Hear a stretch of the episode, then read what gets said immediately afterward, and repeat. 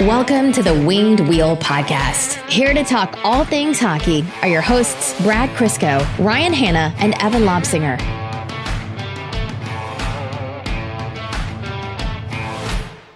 It's funny, Brad, that only after uh, Sundays or on Sunday episodes that you're intent on opening.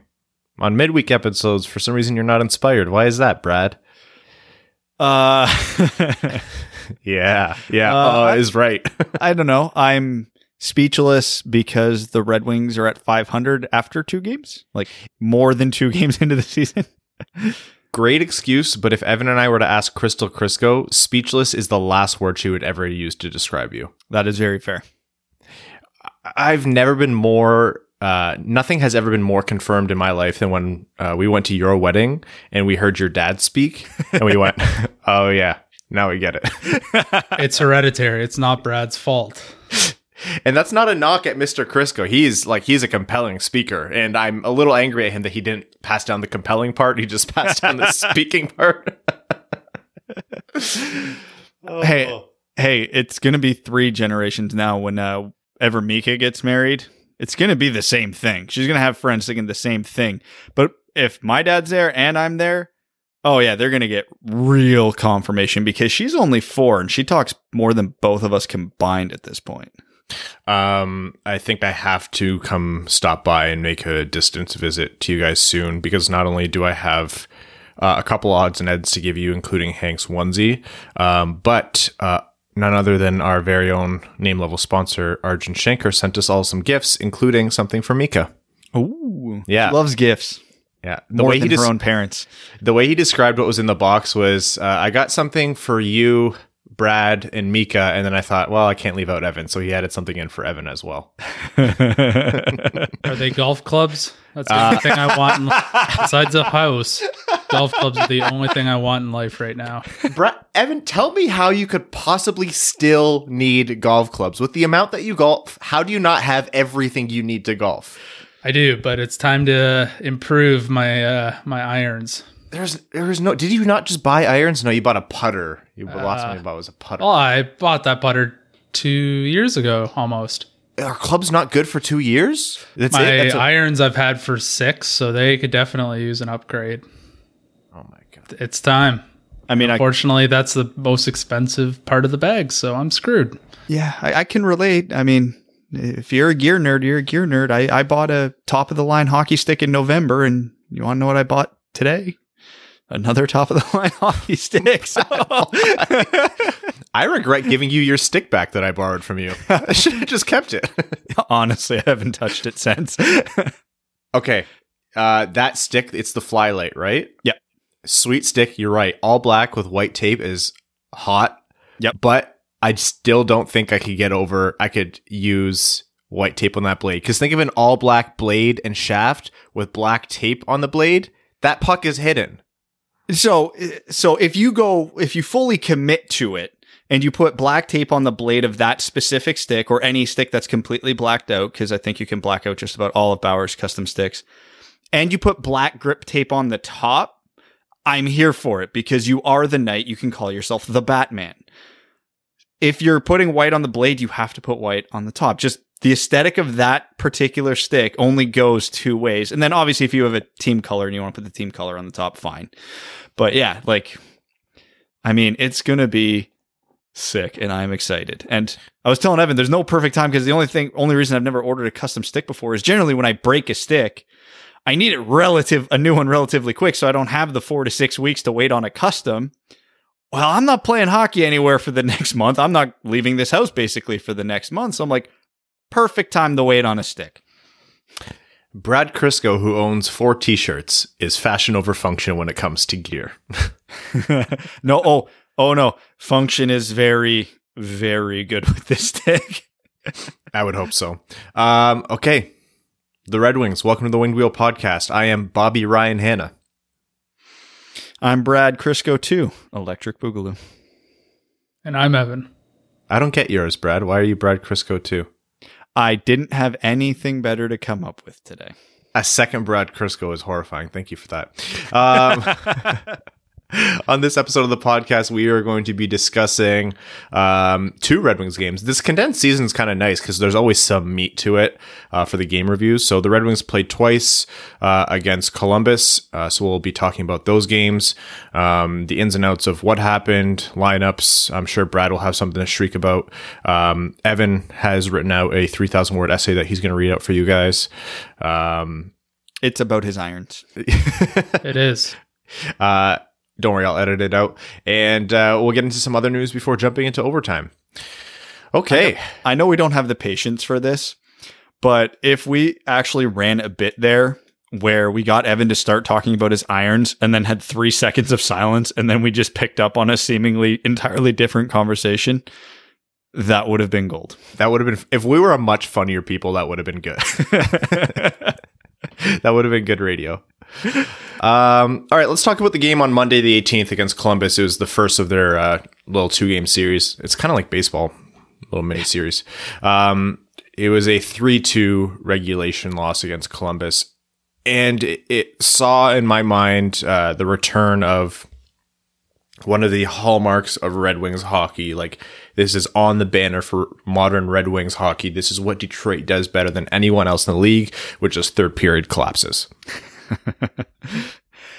Like it's hard to call it a collapse when it's a one goal lead. Like I understand that, and I know people give me sh- shit for that online when I, I make those jokes, but it's so predictable you can set your watch to it. So when it happens every time, I think it's fair to call them collapses at this point because they cumulatively they add up to a collapse.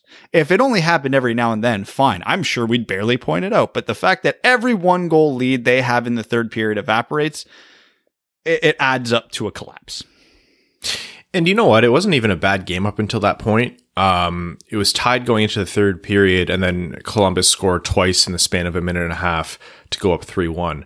Um, it, it was unfortunate because Greiss was playing in my mind up till that point another solid game. Like, no saves that are making highlight of the night, but he was doing what he needed to do. And it just worked out where, um, was either of those a power play goal? I can't remember. Yeah, anyways. For Columbus, no, they were both off the rush. Yeah, it, it just wasn't. The the team kind of imploded on that little bit, but uh, they did rebound in my mind for the last five minutes. The last five minutes was probably the best up to that point hockey that I saw the top line player, Detroit's best players play, um, save for Zadina, who didn't see much ice time uh, at the end of that game. But yeah, overall, it just the whole game was kind of defined by ten minutes going into the third period, which was a, a little bit unfortunate. Um, positive storyline though, that was that game had Bobby Ryan's second and third goal of the season, which both came in his second game. So, um, the tale of Bobby Ryan is a storied one, and it has not slowed down in Detroit at all. No, he's going to win the Rocket Richard. And the Art Ross and the Hart, and honestly, let's just nominate him for the Vezina and the Norris now, and he should probably get Jack Adams votes too. Yeah, he missed most of last year. We can re-nominate him for the Calder this year, I think. Mm-hmm. And uh, Masterton for the next year is uh, a lock. Yeah, hundred percent. He can. You can win back to back Mastertons. Who says you can't? What's the um, combined goalies? The Jennings. Yep. Bobby Ryan and Ryan Bobby should win that one. Robert Ryan, But Uh, Bob, no. Bobbert Bryan. Bobbert Bryan. No, it, it- Bobby Ryan was another player who had a good game. Um, Filip Zadina, again in that game, I thought looked really good. Um, it wasn't that game where he had the deke where he passed it in front, was it? It might have been. Honestly, that's the problem with the back to backs against the same team. Like, I, I visually remember the play, and I have no way of differentiating it from what game it was. Yeah. Uh, so your reads overall on on that game specifically, the three two loss. Well, up to that point in the season, and maybe even arguably, that, that was their best game of the season. Other than that five to 10 minute window, they outplayed Columbus for the most part. They outshot them. They, I wouldn't say they were dangerous. You can still see Blashills employing a very low event style of hockey, but they're at least playing that low event style pretty well. Um, in the sense that, yeah, they're not generating a ton of offense, but they're also not getting caved in their own zone like they did oh so often last year. Uh, pretty consistent efforts across the board from top to bottom on the roster, which is very unfamiliar. There's, the team still has its sore spots, and some players obviously stand out more than others, but the Red Wings can pretty comfortably throw out three lines and two and a half D pairs right now and, and feel comfortable with them on the ice. Again, not that they're going to light the world on fire. Um, again, the, we're going by the Red Wing standard versus the league standard, which is going to be a theme for this year, at least until the Red Wings, you know, do start creeping up on league standard. Um, so yeah, it just it happens. That's the that's why the NHL is the NHL. If you break down for 10 minutes, it could blow the whole game for you. And it did and whatever, that's fine. We're not expecting the Red Wings to go on a cup run, a playoff run, even seem like making the playoff seems like overly optimistic, even though it's been a weird season so far. So who the hell knows what could actually happen? But this is the season, like honestly, it's it's a horrible to speak say this in hockey terms, but this is a season where moral victories count. And and yeah, Monday was a good moral victory. They lost the game, but they outplayed a good team. They did a lot of things that they didn't do in the first two games, and a, a couple players who looked really poor in the first two games started to turn the corner, and you could see noticeable improvement, and some guys starting to shake the rust off and alleviate some fears that were that were growing in some people. So again, not the outcome they wanted, but yeah, it was absolutely a moral victory game two most notable plays in my mind. Um, first was the um, the penalty shot, Seth Jones's penalty shot, where Thomas Greiss just t- stole the puck. Like he just took the puck off a stick. Just this is mine now. Yeah, I think Seth Jones might be the first player to have a uh, registered turnover uh, on a penalty shot. Um, that was great by Greiss. I thought that was so funny. And you know what? I I don't know much about playing goalie, but that can't have been easy to do. So what I don't know much about playing goalie, but I do know a lot about playing forward. One of the things uh, that I actually don't suck at generally tends to be breakaways, and I can tell you that Seth Jones' attempt was pathetic. So, as as good of a play as it was by Greiss, Jones didn't make it overly difficult. If you're going to try a move to the backhand, you either have to throw a hell of a fake or be moving at least half decently fast, and Seth Jones did neither of those things. Okay, speaking of expertise, as someone who played defense, that looks like a lot of my offensive breaks. So this tracks. Um, and then how could we forget the most important play of the game? Actually, you know what? Another one, the Filip Zadina, uh, body a man off the puck, steal it, make a quick deke t- tight into his body below the red line, which was incredible. And then the nice deft little touch pass through Michael Rasmussen for a high danger chance in front. I'm sorry, for Brad, for anyone who disagreed with you the first time he did that, okay, you I don't think they had ground to stand on that time, but he did it again and it was even more impressive this time, I think. Um, Filip Zadina has absolutely improved in the offseason.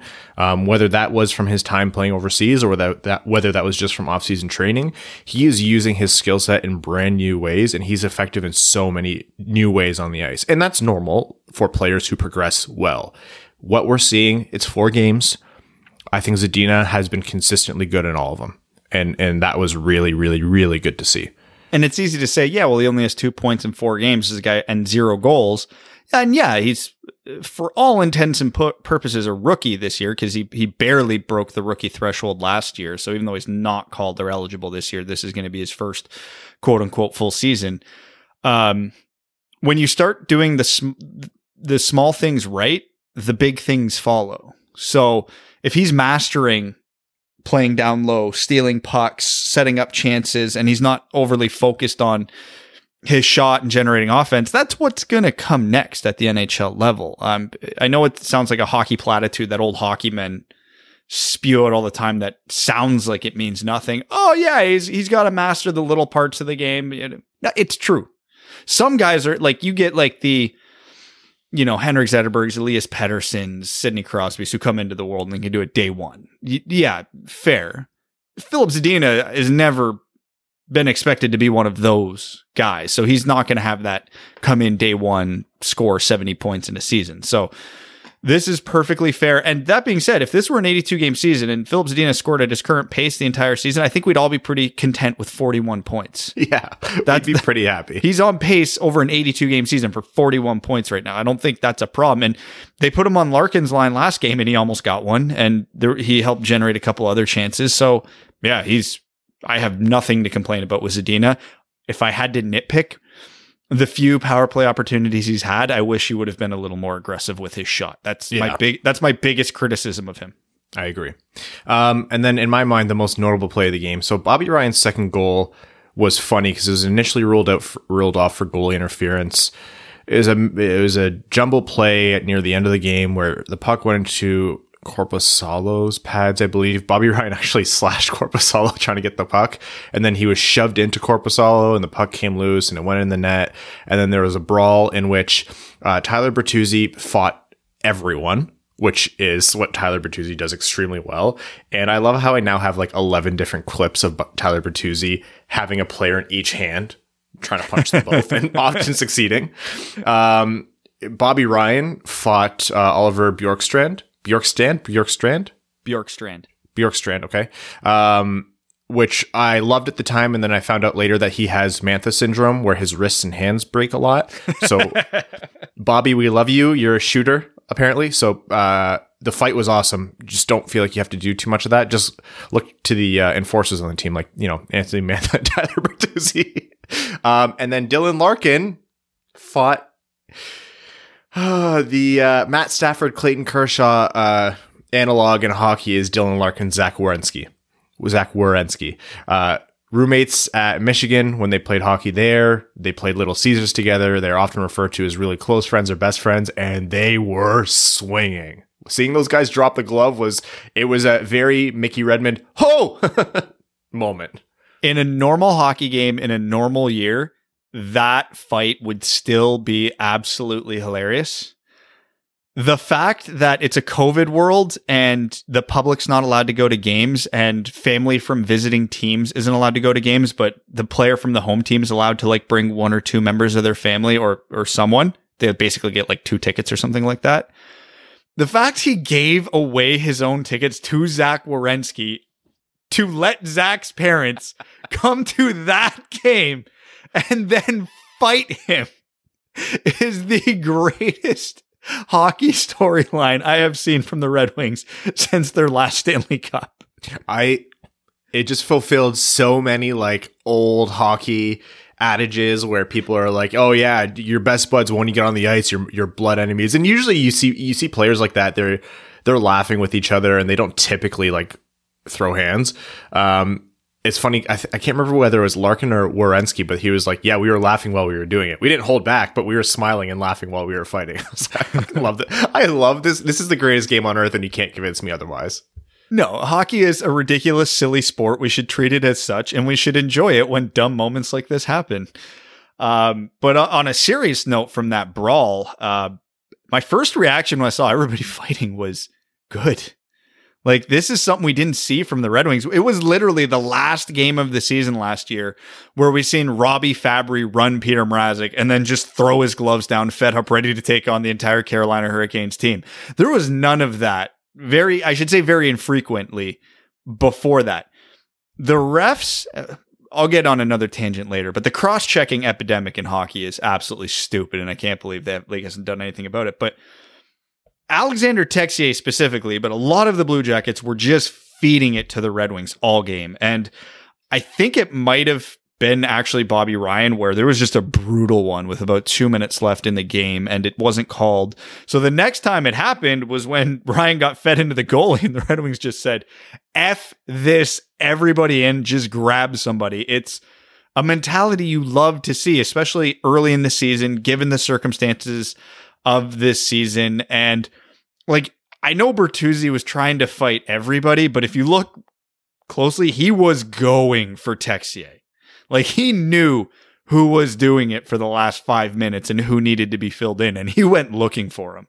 Um, so again, it's it's not you don't want Bertuzzi and Mantha and Larkin and Ryan fighting, but goddamn, is it a good sign to see them willing to do it this early in a season, especially where there's no fans to amp it up during the game. Yeah, and like this season season is so like unnecessarily emotional too. It's like Larkin's first scoring chance as captain, Larkin's first goal as captain. It bounced off someone's skate. Like Larkin's first fight as captain. It, it, it is a lot of fun, and it's so hysterical that Brad just named Detroit's four best players: Larkin, Bertuzzi, Mantha, and Bobby Ryan. not actually Detroit's four best players right now, but still, um, not far off, really. Make the case. Yeah, they were going at it like uh, someone was slowing down in front of Evan while he was trying to fit in 18 before having to go to work or something. Do you golf before work? Is that a thing? I don't know. Yeah, you'd have to get up at like six in the morning, and that's that's not happening at all. Um, yes. So uh, the big takeaway from that game is if you thought the Larkin Werenski, um, you know, storylines and commentators bring it up constantly were going to die down, this just gave it 10 new years of life. So this clip, luck. this clip is being shown every Red Wings Columbus game until either of them retires. And good news, there's only six more of them this season. So The one positive side effect of this season.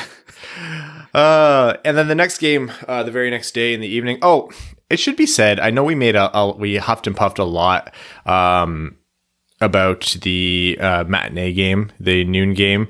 Yes, we failed to recognize that it was MLK Day in the United States. Um, but for me, it was literally just the noon start. Even on holidays, I always remember them starting at like I don't know two thirty or three thirty. Am I wrong?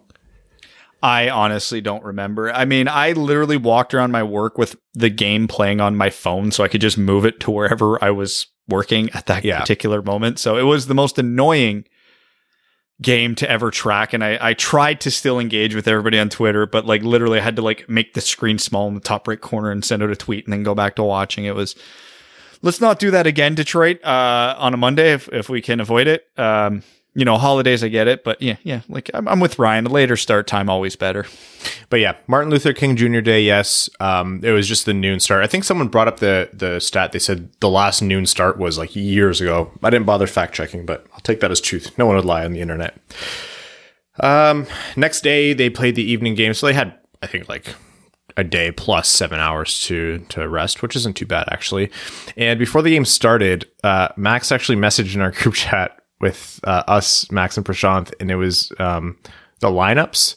And I was like, Loud blender noises. I was like, okay. And then I took a look. I went, oh, oh. So the lineups to start the game looked like Namestnikov, Larkin, Zadina, Ryan, Rasmussen, Mantha, Bertuzzi, Glendening, Brome, Nielsen, Filppula, Gagner with Nemeth, Hronek, Staal, Stecher, Merrill, DeKeyser. I didn't hate that. No, uh, every line made sense to me. Uh, almost. Um, Poor Sam Gagner. yes. Sorry, Sam. Someone had to be left out. But yeah, you look at the top line, you got Zadina and Larkin together. That requires no explanation. And putting Namestnikov there, he's a good complementary skill player. So he he can absolutely keep up with them and facilitate the puck for those two guys. Look at the second line, Rasmussen, Mantha, Ryan. Big, skilled. No rocket science there. Um, and then the third line, Glendening with Brome and Bertuzzi. That is a line that actually has some skill with Brome and Bertuzzi and is going to piss everybody off. So if you want, I know a few people rolled their eyes uh, when they saw that line, and I'm sure they're rolling their eyes as I say, "Oh yeah, they're they're an agitating line," which is something I generally hate because you know you can't agitate your way to goals. But um, there's there's skill on that line. Brome and uh, Bertuzzi can get the puck to the net. They can create offense. Yeah, Glendening struggles at that, but you know, if you want a guy to go in, battle, win some faceoffs, get the puck out of the corner for the two skill guys, sure. And again, let's not forget these are still the Detroit Red Wings. They're not exactly flooded with skill guys, so you do kind of have to plug in the Glendenings of the world here and there. But uh, again, I loved the concept of that line, and in reality, it actually looked like they played pretty well together. Uh, that fourth line on paper is abysmal. so when I saw those lines, I'm like, okay, the top three lines are going to play 55 minutes of this game, and that line's going to play five. Now, of course, Blashill being Bash, Blashill being Blashill, can't work out all the kinks, and that fourth line got way more uh, give than they probably should have, but whatever, nitpicking. I don't understand the logic, but again, there's these are the hills I'm not willing to die on this year as as stupid as it is.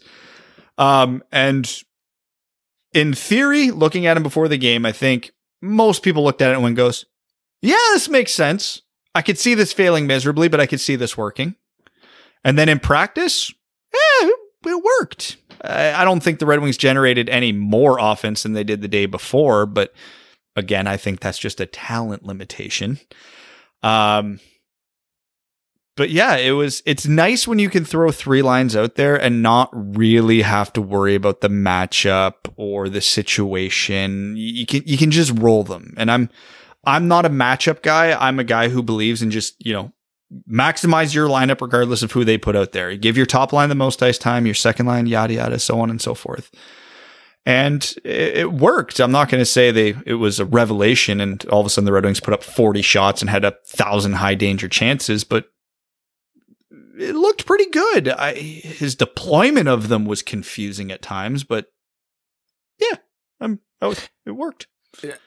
As the game went on, Bertuzzi, Glendening, Brome became more and more cohesive, and they, I, in my mind, they played the best hockey by the end of it.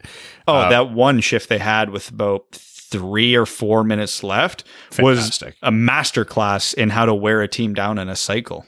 And you know what? A lot of credit to Glendening and Brome because Tyler Bertuzzi is a, he's a good player and he's a skilled player, but he's not Larkin, Mantha, Zadina level raw talent, right? Like you need, you kind of do need the right fit to get the most out of him. And they've tried to play him down the lineup before and they just weren't getting the same results. And, and it worked on that line. And it's the same thing as last year. And it's the same thing we've always said about Luke Glendening. Like this is a guy who is constantly asked to play up and do more than he realistically should based on the kind of player he is. And he always, he always answers the call. He always steps up. Um, and then Brome's just continued to be, um, an impressive acquisition for literally no cost. He was a free agent from Europe. Um, I do want to go out of my way though to talk about one player specifically, given mm-hmm. that Robbie Fabbri and Adam Erne ended up on the COVID list, which we forgot to mention. Right. Um, which sucks, obviously, but there was one beneficiary to that for sure. Michael Rasmussen. Yes. And again, I have made it a point. Every time Blashill does something I like, I'm going to point it out so people don't think I just blindly hate on the guy. He didn't do what he normally would do, which is throw like a Valtteri Filppula or a Luke Glendening into the second line center spot to replace Fabbri and then f- have Michael Rasmussen fill in on the fourth line.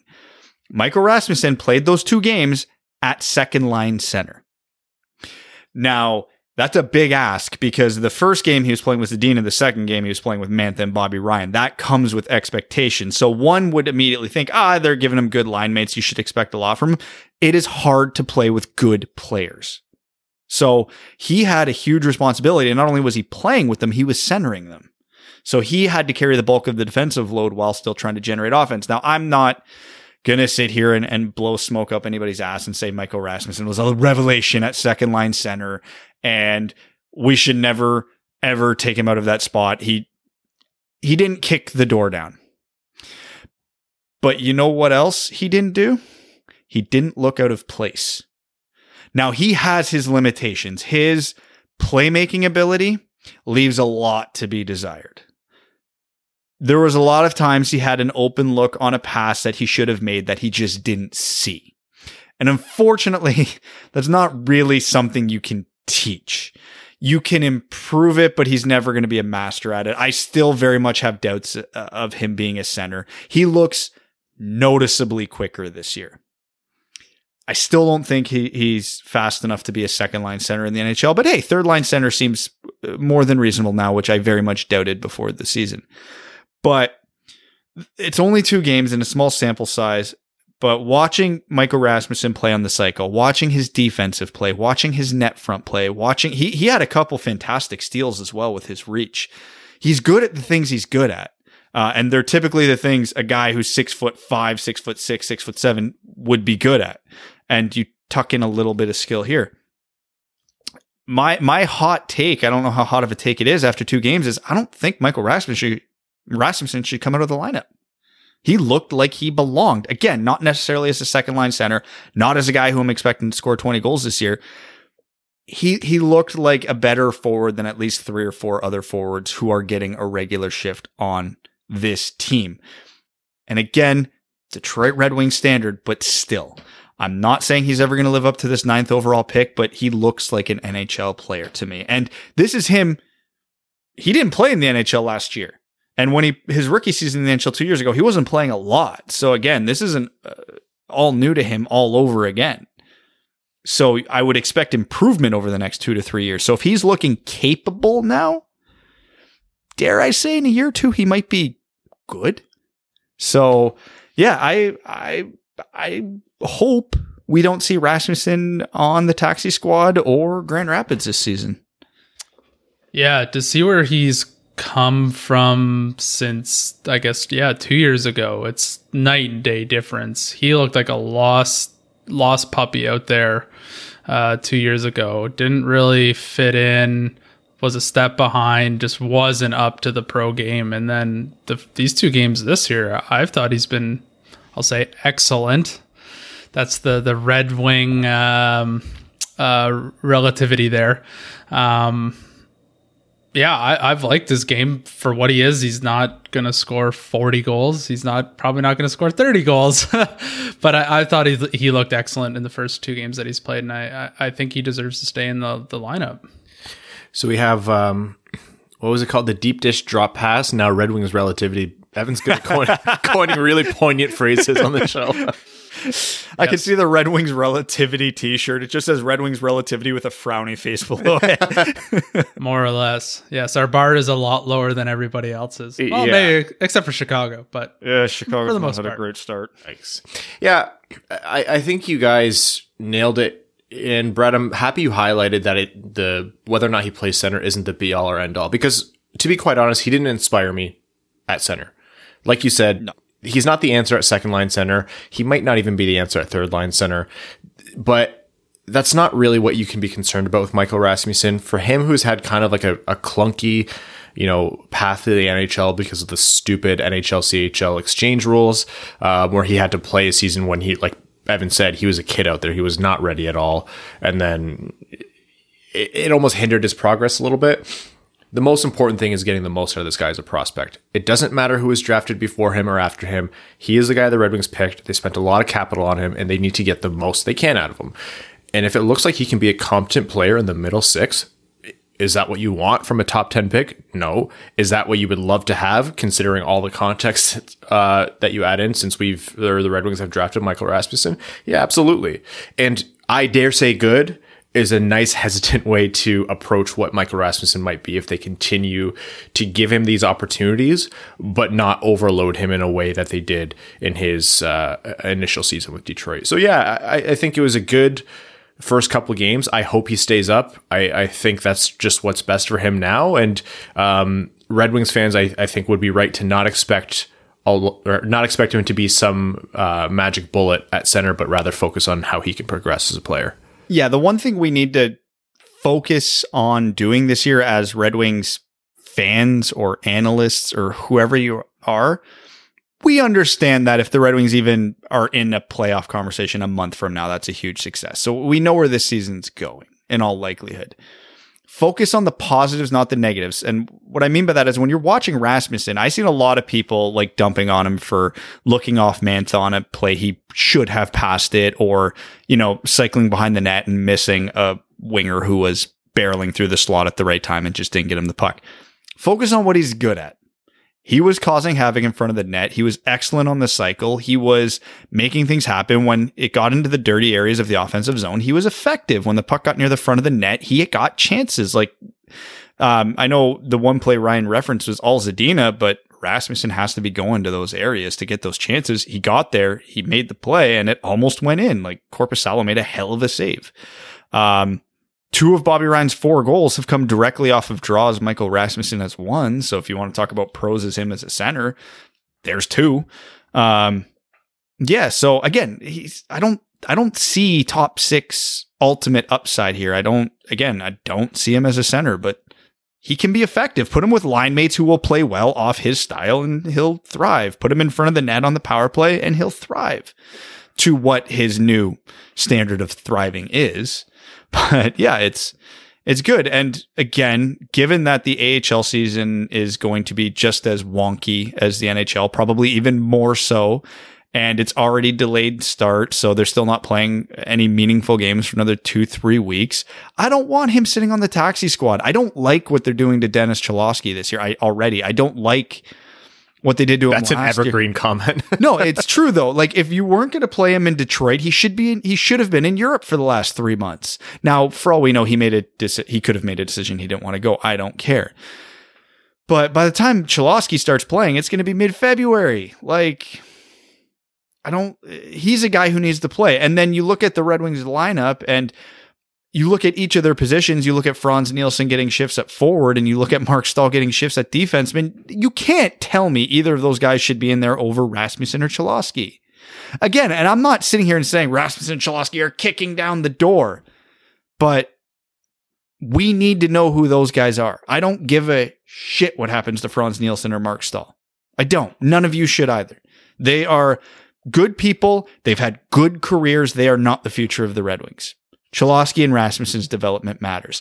Now, if the Red Wings are honestly sitting there and s- saying right now, we do not think Cholowski's game is at NHL level, which is probably exactly what a lot of you are thinking right now, and probably rightfully so, then the Red Wings already screwed up because, like I said, he should have been in Europe playing for the last four, three or four months.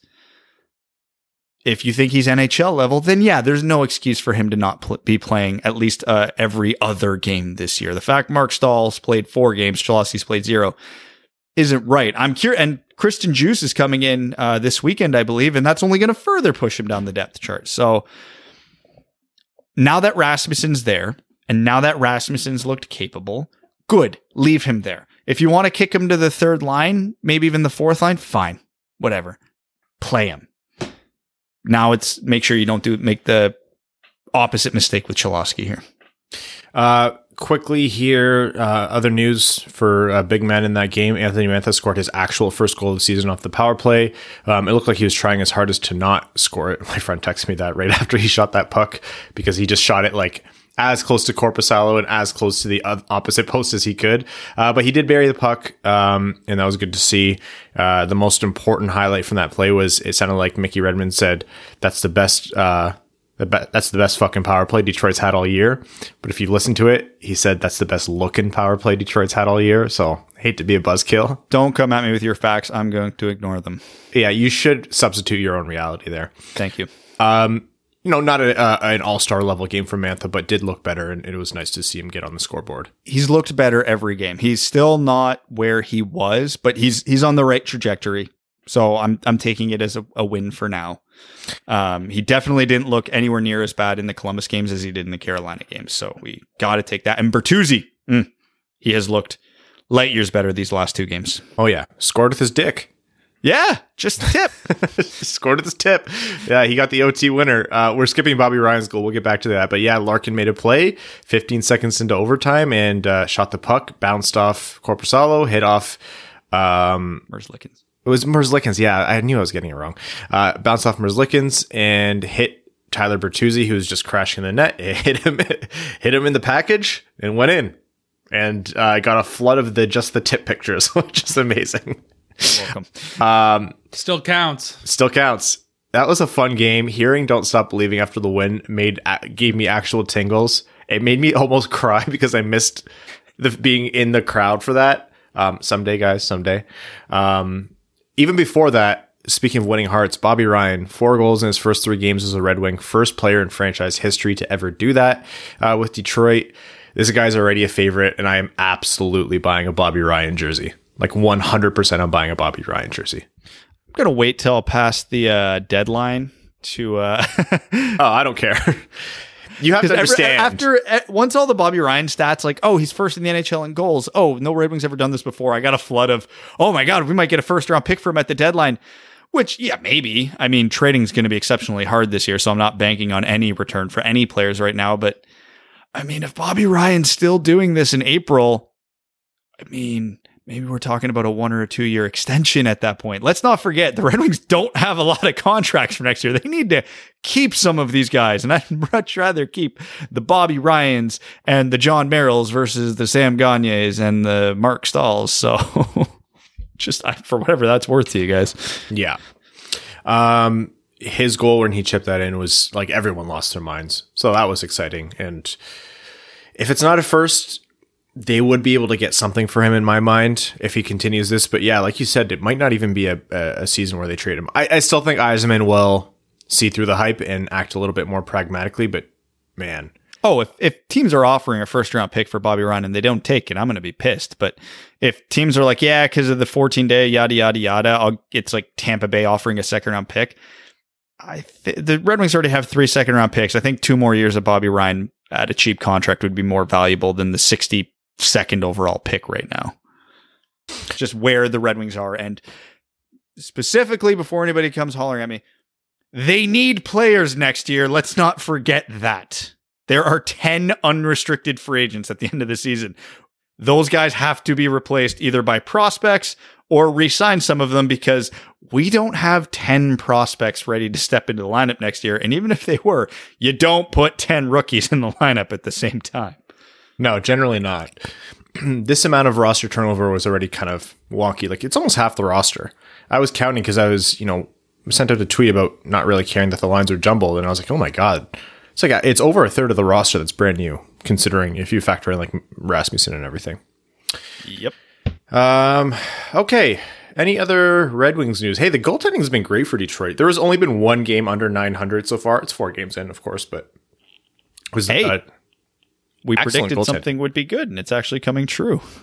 Yeah, which is exciting. So, um, Ber- or sorry, Bertuzzi, um, Greiss and Bernier have both done exactly what's needed of them so far, which has been it's given Detroit the opportunity to stay in games later than they maybe even should have.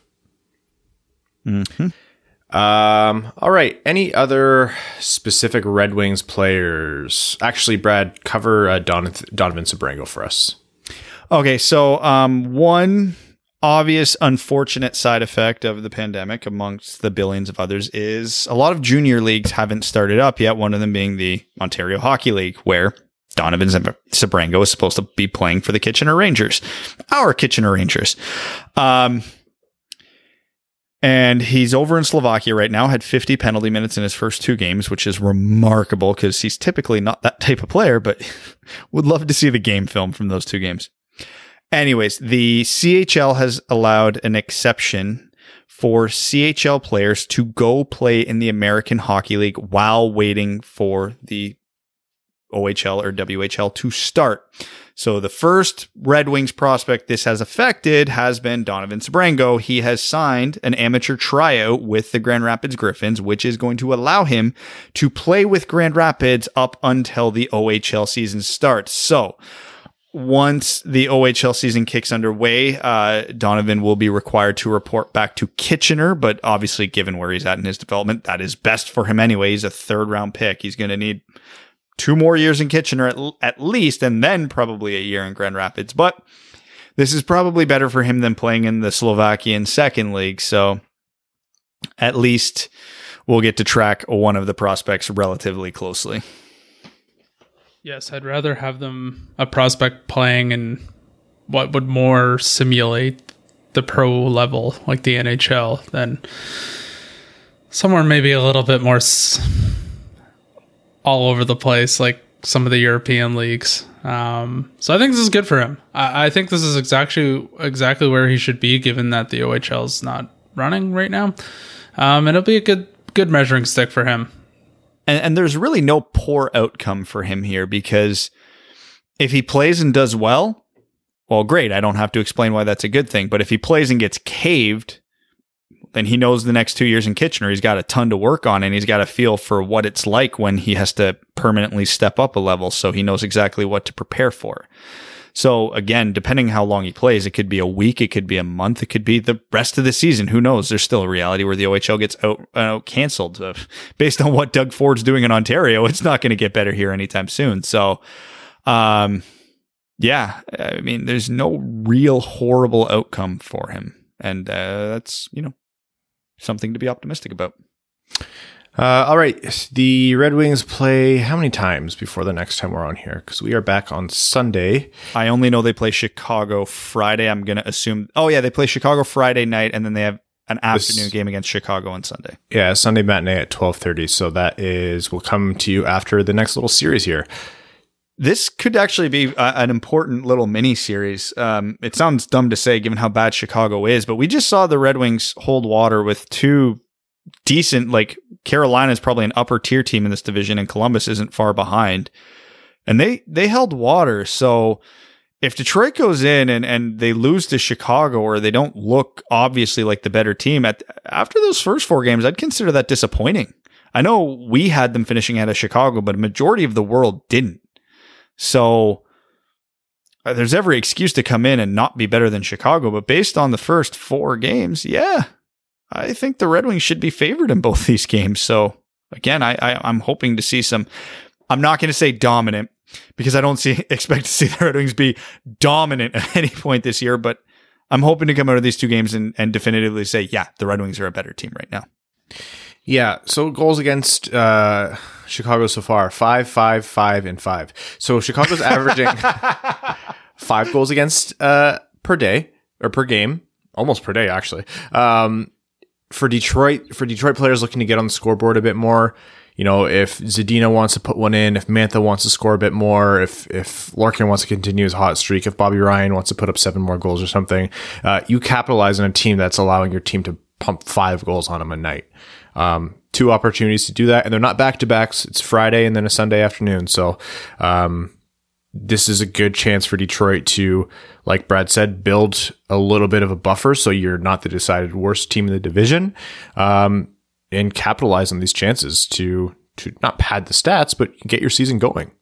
Yeah, I mean, Detroit hasn't looked great offensively at really any point in these four games. Uh, better games than others, but I think we can say that's probably been their weakest point overall. Um, not counting empty netters, they haven't scored more than three goals in a game. Like Ryan said, the Hawks have given up 20 goals in four games. The Red Wings should score a bit more in those two, I would hope. I not that it's still an NHL caliber team, so you don't expect to go in and have them give up five over and over again. But I hope at least one of the games to get more than three would be fun. Yeah, it's funny because uh, as the as the rebuild dragged on, the poor Red Wings social media team uh, was taking a lot of heat for those keys to the game, which like that's not their fault. But they eventually leaned into it, and their keys to the game were like have fun, make passes, shoot lots. and our genuine analysis here for our keys to the game against Chicago is score lots of goals. yeah, uh. yeah, because I, I expect that the defense is going to have troubles because the Chicago Blackhawks have something the Detroit Red Wings don't. They have a Patrick Kane. And no matter how confident I am in our defense, do you know what's going to give any NHL defense some trouble? A Patrick Kane. So I'm as good as the defense and goaltending have played. I really want to see a 7 6 game in one of these two. I just want to see an absolute track meet for the hell of it, but uh, not holding my breath for that one. Uh, other news around the league. Just before we started recording, Washington got hit with a $100,000 fine for breaking COVID protocol. Um, it's the first such team fine that we've seen so far this year. Uh, Friedge reported that no other teams were under investigation for this, so this seems to be an incident that came to light, and the NHL acted swiftly, maybe swiftly, and uh, hundred grand for billionaire owners or whatever, not a lot, sure, but for a business that's not making not nearly as much money as you think as they typically would around this time of year, uh, it's not nothing. So pretty big uh, hit to the Caps. Yeah, and from what we've been able to piece together from what the the statement Ovechkin made and the players who were subsequently put on the COVID reserve list, um, Ovechkin, Kuznetsov, Orlov, and Samsonov, bit of a theme there. Um, it yeah, sounds all Pisces actually. All these yeah. guys are Pisces. It, it, literally just sounds like the protocol they broke is all four of them were hanging out in a hotel room without a mask. Again, that's not been confirmed. That's just kind of piecing the corners of the story together. Again, this news broke not even two hours ago um, from when we're talking right now. But it's it, it seems kind of silly because I mean they're on the same bench together without masks, but at the same time, it's it's a very good sign because something so minute or, or minuscule is being come down upon so heavy by the NHL is a good sign. It means the NHL's not screwing around. This is the exact opposite of whatever you want to call the NFL's concussion protocol. Don't know why that's on my mind right now, but anyways, it's it's a good sign.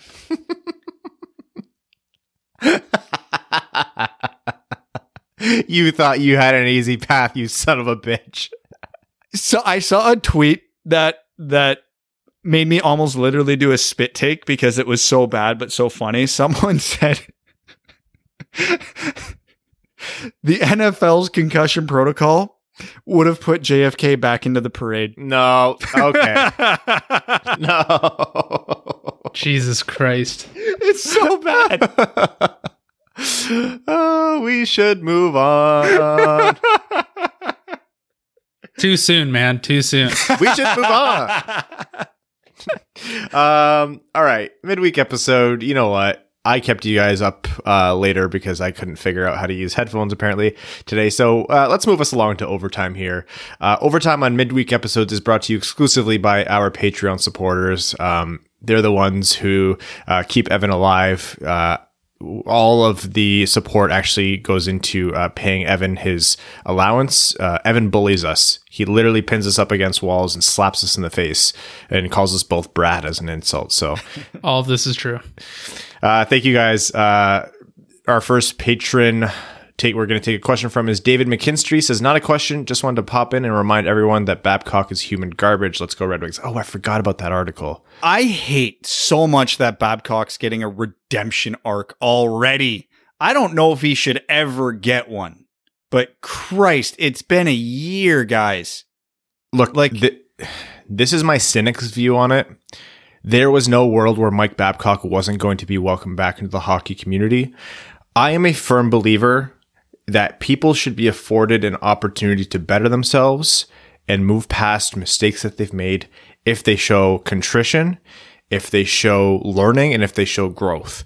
And I'm not saying they have to, you know, show that or, or serve that to the public on a platter every time. Not everything needs to be a public matter, but you're working in a public sphere. You, this crossover from team to team to team, there's multiple different accounts. And if you want to come into a commentator role with NBC. I'm not going to say you can't because look who they've employed before with Milbury for a while. Um, I don't know. The piece with the, the piece with LeBrun, look, I understand the nature, what the purpose of it was. I'm not going to sit here and tee off on LeBrun. I thought it was, it was a parachute piece. It was, it was purely meant to rehabilitate Babcock's image. Like you said, Brad, it's a redemption tour. But then he got to the question about Johan Franzen, who he verbally abused and his answer was basically how hurt it made him feel. And then uh, there was a little interjection there in the middle of all that that wasn't a Babcock quote that talked about how, you know, Babcock worked on mental health initiatives and tweeted Bell Let's Talk before. Like, uh, yes, I, I'm being an asshole about that, but still, like, Babcock talked about how shocking it was to hear that and how much it hurt him to know that that happened. Never took full responsibility, never called it an outright lie, dodged it and made it about himself. I'm sorry, it's a bullshit apology. I don't buy it. Yes, Babcock's going to be back in hockey. Yes, we're going to have to swallow that. I don't have to like it. For everyone who says give the guy a second chance, it doesn't matter what I say. He's being given one regardless, so I can call that bullshit. Yeah, and he, he even talked specifically. He said he reached out to Marner about the wrong uh, the the thing he did that pissed off Marner, and then he said he reached out to Franzen to try and make amends, and Franzen didn't respond, and that hurt him. Was that what my, he said? That yeah. he didn't respond? I thought he just skirted around it. No, he, he said that, uh, I think it, I'm 99% sure it said that Franzen never responded to him. To which my immediate reaction was, why the fuck should he? You made his life miserable for years. Like, and now Franzen is in a fragile mental state dealing with concussions and all the side effects, including depression that come along with that. The last fucking person on the planet I would want to talk to if I was Johan Franzen is Mike Babcock. He's got his own shit to deal with, Mike, and I don't give a crap that you're trying to reach out to them, whether it's for good intentions or not. Read the room, Mike. He should never, ever talk to you again because God knows if this triggers a depressive episode for Johan now and all this crap.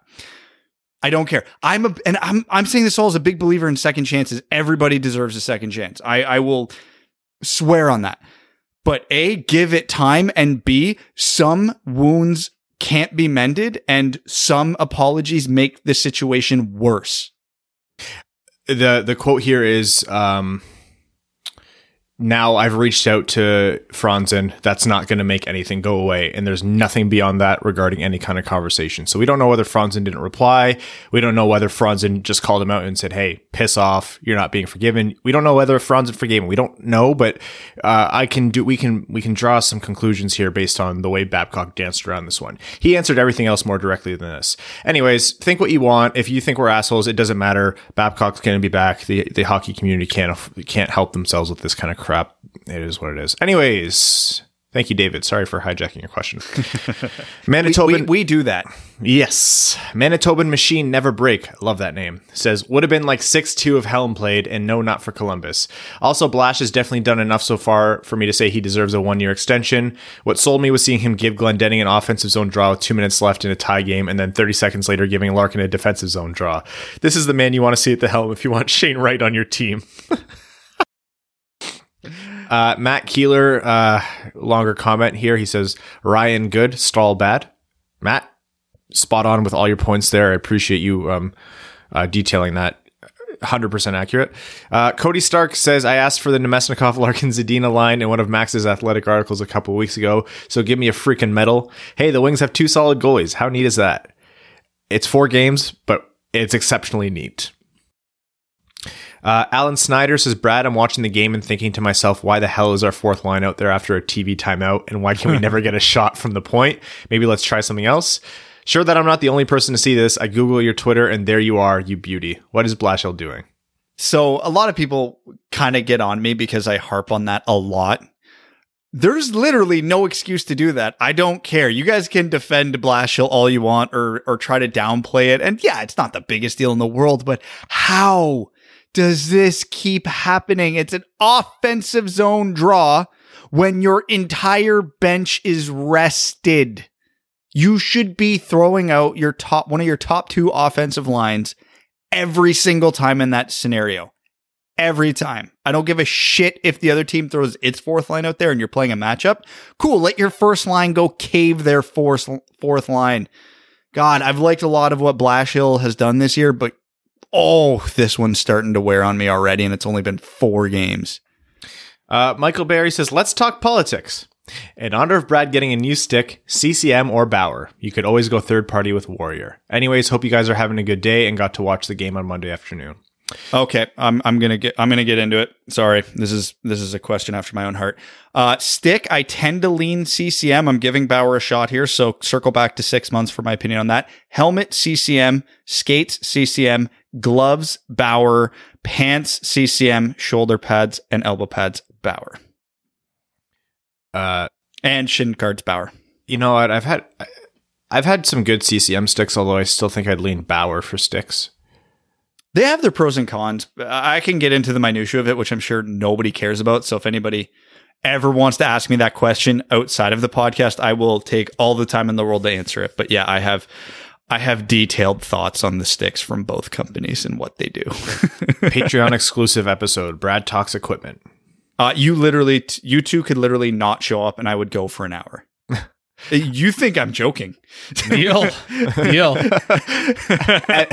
Evan's just signing a contract right now. Boom! You said it. You can't take it back. Like e- Evan's level of nerdism with his golf clubs, I am just as bad with my hockey equipment. Uh, former defenseman Ryan Hanna says Mike Babcock deserves to be launched into the sun with a trebuchet. That is all.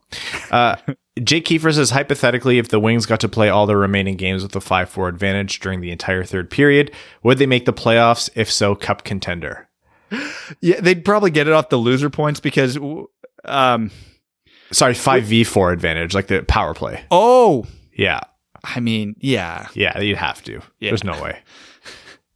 Um, Michael Thompson says never would have projected Bo- that Bobby Ryan would be contributing more to my fantasy team than Connor McDavid. So I think Stevie needs to get in touch with Holland as we might be able to do a one for one. Sure, we might be selling low, but I think it'll work out for us. Rass at center hasn't been a total dumpster fire. Uh, I think we're all on board that it was a terrible pick and he'll never live up to the draft spot, but it's not his fault. And I think his skating improvements bode well for still being a good to decent player in the future. Get pucks deep, Ferk back checking, and don't be a weasel. Uh, AJ Voss says Ferk Mike Babcock. His interview with LeBrun was just him deflecting or trying to rewrite things. When the Franzen incident came up, all he talked about was how hurt he was to uh, hear him called a bully without even addressing what he did to Franzen. Like he didn't deny or confirm it, just went straight to the his quote hurt me. He clearly learned nothing and is just trying to distract from what happened to get us to forget. May he never coach again. oh, he'll be coaching by this time next year. I'll bet money on it. Yeah. Uh, the Caminator says, anyone else notice that the terrible Little Caesars uh, around the glass, the first three games, different sizes. Now they changed them all to be the same size, so that's a win.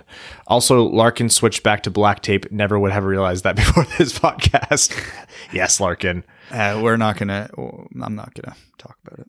Um, Fine, it's fine. yeah, I, they were figuring out the ads as they went. I, I know there was some like there's rules that changed with the ads last second, so I don't blame things for being a little janky. The the superimposed ads on the ice like were jumping around in the first game, and I was like scared the hell out of me. Actually, I thought they were painted on. I was like, what happened? Uh, just on an aside, since we're talking about stick tape and the level of dumb shit that I noticed, there's another player in the league who who tweaked their tape job and now has three goals in three games. Andreas Athanasiou. Yeah, I am happy to see him doing well after all the crap he took from everybody last year. I want this guy to pop off for 30 this year.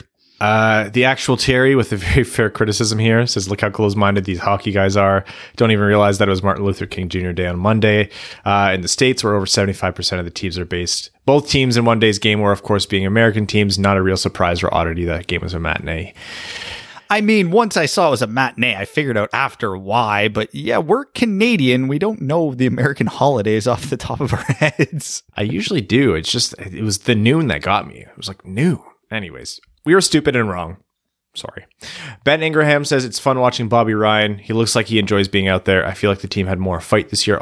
Um, more fight this year. Also, IPA, stout, lager, or a nice bourbon barrel aged beer to celebrate a Wings victory. Thanks for all you do, Puck Deep boys. I'm in a Out big those- lager kick right now. Yeah, out of those options, I would also go with a lager. I'll take a stout. It's cold and miserable. Yeah. Um, Stout, stouts have to be good though. They are very e- they are very easy to screw up royally. I will say I agree with Brad. I'm the mo- I'm not very particular about beers. I'll drink pretty much anything. Um, any like chocolate milk stout or like chocolate stouts, I just they don't do it for me. I don't know what it is. Uh, Vincent Saladino says, "Hey guys, it makes me really happy to see Bobby Ryan doing a good job to start the season after everything he's been through. How many goals do you think he'll get based off of his start?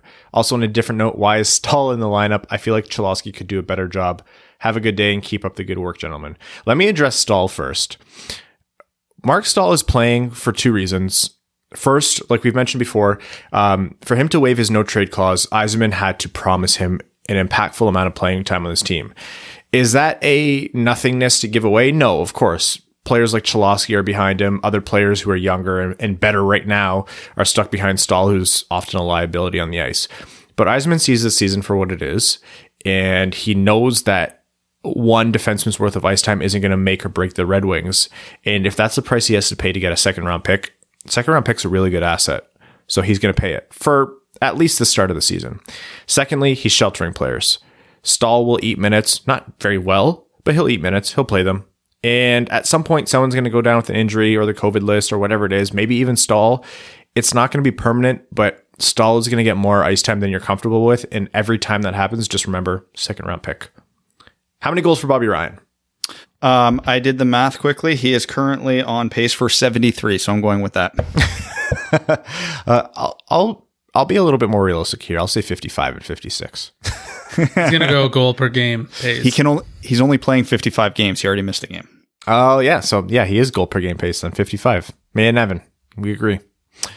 Uh, Evan Beckner says, "What's a guy got to do to get some captain spanks around here?" Asking for a friend. Oh yeah, Larkin slapping the shit out of Bertuzzi's butt with his stick after the game winner. Then Bertuzzi skated away, was like grabbing his ass. He's like, "Oh."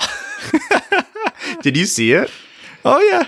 Oh yeah. That's that's not a very uncommon hockey thing though if you actually pay attention. No, he torqued it. Like Oh, he, was yeah. That level of aggressiveness is a little unusual, but I love it. Uh, I, I, I want to see this team having fun this year. Morale, like we were miserable watching it last year, and I'm sure they were miserable playing it. So just seeing stuff like that is a good sign. Uh, Brad is the dad from Inside Out says, suppose white and black tape are now not allowed by the NHL rules.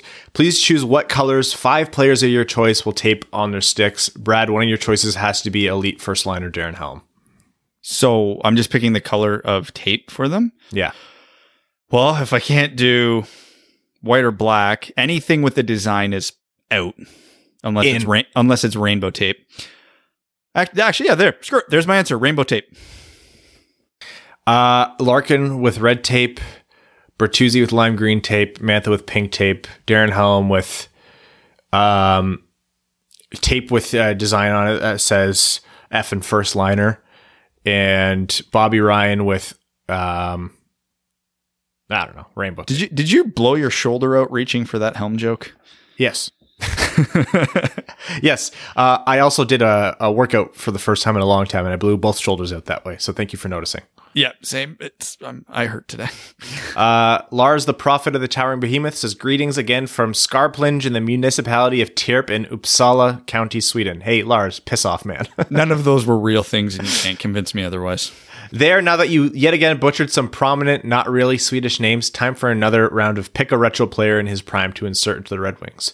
Richard uh, Smehlik, Alexei Alexei Zitnik, Alexei Zitnik, I believe is Zitnik. Zit. I always thought it was Zitnik.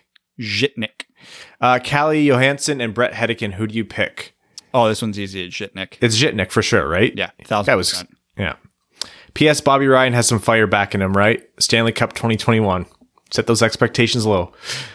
Uh, Bobby Ryan Hannah. Hey, I didn't even steal. Uh, uh, uh, Roman and I both thought of the same thing. Says, "Good day, Dud Duds. The Wings are not heaps bad so far, but if you all cast your mind back to the beginning of the 2019-2020 season, you may remember that feeling of euphoric false hope." With the Oh, I dark remember. with the Dark Birds on the schedule next, we will either continue uh, in this vein or be crushed by despair. Am I right? It's one or the other. Yeah, yeah, I'm. I no doubt about it. I'm ready to be heard again. Uh, quick trade value check. Mantha, steady. Remember, remembered how to do goals. Ryan, trade value up. Rocket Richard candidate. Bertuzzi up. Doesn't even need a stick to do goals. Well, I mean, he used a stick. ah, got him. Uh, Rasmussen up. Somehow his mess of a stint in Austria helped. Anyone I missed? Uh, Luke Glendening, best center on the Red Wings last game. uh, jersey time, and I know this is uncomfortable, but top three Dark Birds jerseys of all time. Ooh, I don't think there's a reality here where we don't put their current home and aways in there. Those jerseys are as good as it gets around the NHL. Um, thoughts on the logo aside. So basically, I'm just picking a third here. I love their black jerseys. They don't really have that many bad iterations. Their early 90s quasi barber poles were pretty good. Their outdoor ones, I forget which game where they had the white stripe in the middle was good. Their just straight up black versions of their current jerseys are good. I'm going to go with the black. I, this is the boring answer, but I'm just going with their black, white, and reds. Yeah, I, I genuinely think that's it. Maybe you can substitute their uh, their whites for the 2015 Winter Classic whites, which are essentially identical. I actually, their whites are actually my favorite iteration of their jersey. They yeah, they have a lot of good ones. I don't love their like their striped ones. I don't think they do the stripes as well. I think it's probably just in comparison to the regular jerseys. Um okay, what else do we have here? Uh, bonus jersey time. How much better do the Snow Wave team look with blue pants? Oh, I love that the Avalanche leaned into the blue. I okay, so when I first saw it, it, their first game was a home game, and it looked pretty good with their home kit. And I wasn't sure at the time if I liked it better than their black gear. And then I saw it with their road jerseys. They a million percent need to go back to their black gear. The it looks horrible with their white jerseys. Uh, when you've paid off your student loans and Mama Hannah is pestering you to go to doctor school during a pandemic of all times, hide yourself in the invisibility cloak that is a Stay Fresh cheese bag. Stay Fresh cheese bags, a Fournier company and hide and seek champion's choice. Uh, the actual Terry says, P.S. I've been absent for most of the pandemic, but don't think for a moment that I didn't catch the episode with the tree bucket. C Nods says, next, uh, new game. Who is the next Red Wing to win each major trophy? You have to use current Red Wings or prospects with the addition of saying future draftee once. Norris Seider. Yeah. Calder, si- uh, Calder Raymond. Yeah. Um, Art Ross. I'm gonna go Raymond. Hart Larkin. Yeah, Rocket Richard Mantha. Selke Larkin. Conn Smythe, future draftee. Shane Wright. We'll go with that. Uh, Vezina, Keith Petruzzelli. I was actually going to pick that for the hell of it. Thomas Greiss, he's winning it this year. What what Uh, awards have we? Uh, Jack Adams. Gerard Jeff Gallant. Dan Bylsma. Hell yeah. I think it's more likely than Blashill. Um, GM of the year. Hmm, I don't know. mm, tough one. Yeah. Uh, can you give us an update on players in Sweden? Is it time to be excited for Berggren still being a point per, per game player in 31 games into the season? Thanks. Yes, this is no longer a small sample size. Dude is hashtag good. Yeah. I don't think it will be years before we see him. Yeah, uh, nobody in Sweden who we've been tracking closely has really rocketed up from where they were, but they've also not trailed off from where they were. Lucas Raymond's looked just as good as he did at the start of the season. Soderblom is still looking good. Um, Veleno's, I think Veleno yeah, picked it up a. Veleno's actually gotten better, not Yeah. like leaps and bounds better, but he's he's gotten better. Again, he he gets it eventually. He's just that guy. Um, so yeah, the the SHL report is still good. Actually, you know what? No, Seider's continuing on the upwards trajectory. He is a killing machine who's actually good at the hockey. Yeah, Seider gets better every game. It's kind of freaky. Like I genuinely before I was like, let's not expect too much from when he plays in Detroit. I cannot wait for him to get his games in Detroit this year. If he, I hope, hope unless uh, Rögle goes far enough into the season where he's not able to. But I digress. I love that video that Ice Hockey Gifts put out of it was one shift where Seider blew up four guys. he murdered people on the ice. Four guys, one shift. Can you imagine how pissed off the SHL is when like Seider came into the league? They're like, come on, We don't hit in this league, especially not like this.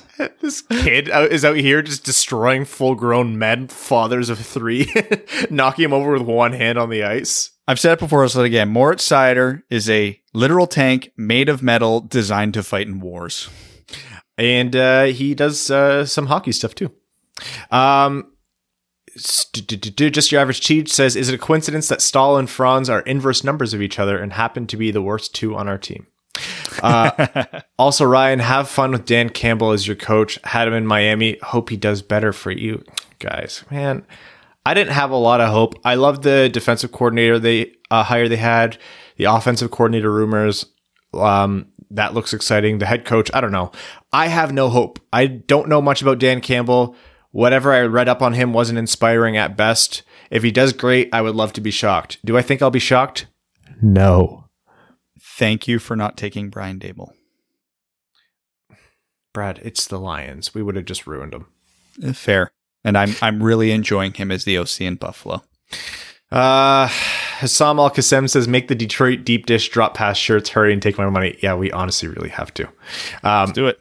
Couple things in the works, but maybe we'll get to that next.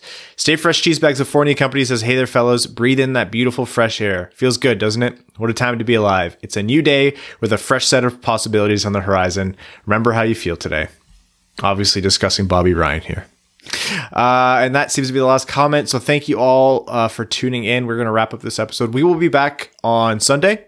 Uh, in the meantime, enjoy the two games against the Blackhawks. And if you want to get uh, coverage of that game as it's happening, at Winged Wheel Pod on Twitter. And if you go into the bio, you can find our personal accounts. We tweet incessantly. Uh, Evan logs on Twitter once every few days, which is good. Um, That is more- incessantly by his standards to be. Yeah. Yes, that is often. Evan's tweet per follower ratio is actually better than uh, the brand new White House administration that went up millions of followers today with their new accounts. Evans is actually better uh, if you factor in how many tweets he actually puts out. So, uh, great follow. Evan Lovesinger. Uh, thank you all for tuning in. Our uh, name level sponsors, we want to recognize them on Patreon. That is Arjun Shanker, Brett Bailey, Taylor Tadgle, uh, Kyle, Ryan Hubbard, R.A., the Detroit Deep Dish Drop Pass, Zach Spring, Citizen High Five, Cody Stark, Greach, Jeremiah Dobo, Jake Kiefer, Tyrone Bigham, Brand Big Ol' Bag of Dildos. that took a turn. Andrew Bohan, Scott Martin, Jacob Turner, Matt McKay, Craig Kibble, Brandon M, Matthew M. Rice, Luke Johnson, Kaylin Wood, Hassam Al Qassem, Hana Lee, Eve Bartel on behalf of the Sarah Grand Foundation, Sam Bankson, Bankson, Zach Van, who's a brand new name level sponsor. Zach, welcome. Josh Yelton, Trevor Pevavar, Evans Bingo Card, Ashley Van Conant, Beer Guy, Connor Leighton, Danny Jr., Matt Keeler, Stay Fresh Cheese Bags, A Fournier Company, Antonio Gracias, John Evans, Joseph Minama, Quaz, Stan Olson. Thank you all so much. Talk to you Sunday. Screw the Blackhawks. Thanks for tuning in to the Winged Wheel Podcast. Be sure to check out wingedwheelpodcast.com, where you can subscribe to the show on iTunes, Spotify, or wherever you get your podcasts. You'll also find links to other ways to support the show, such as Patreon, official podcast apparel, and more. And don't forget to follow the show on Twitter at Winged Wheel Pod. And of course, the hosts at Brad Crisco, at Ryan Hanna WWP, and at Hockey Town Evan.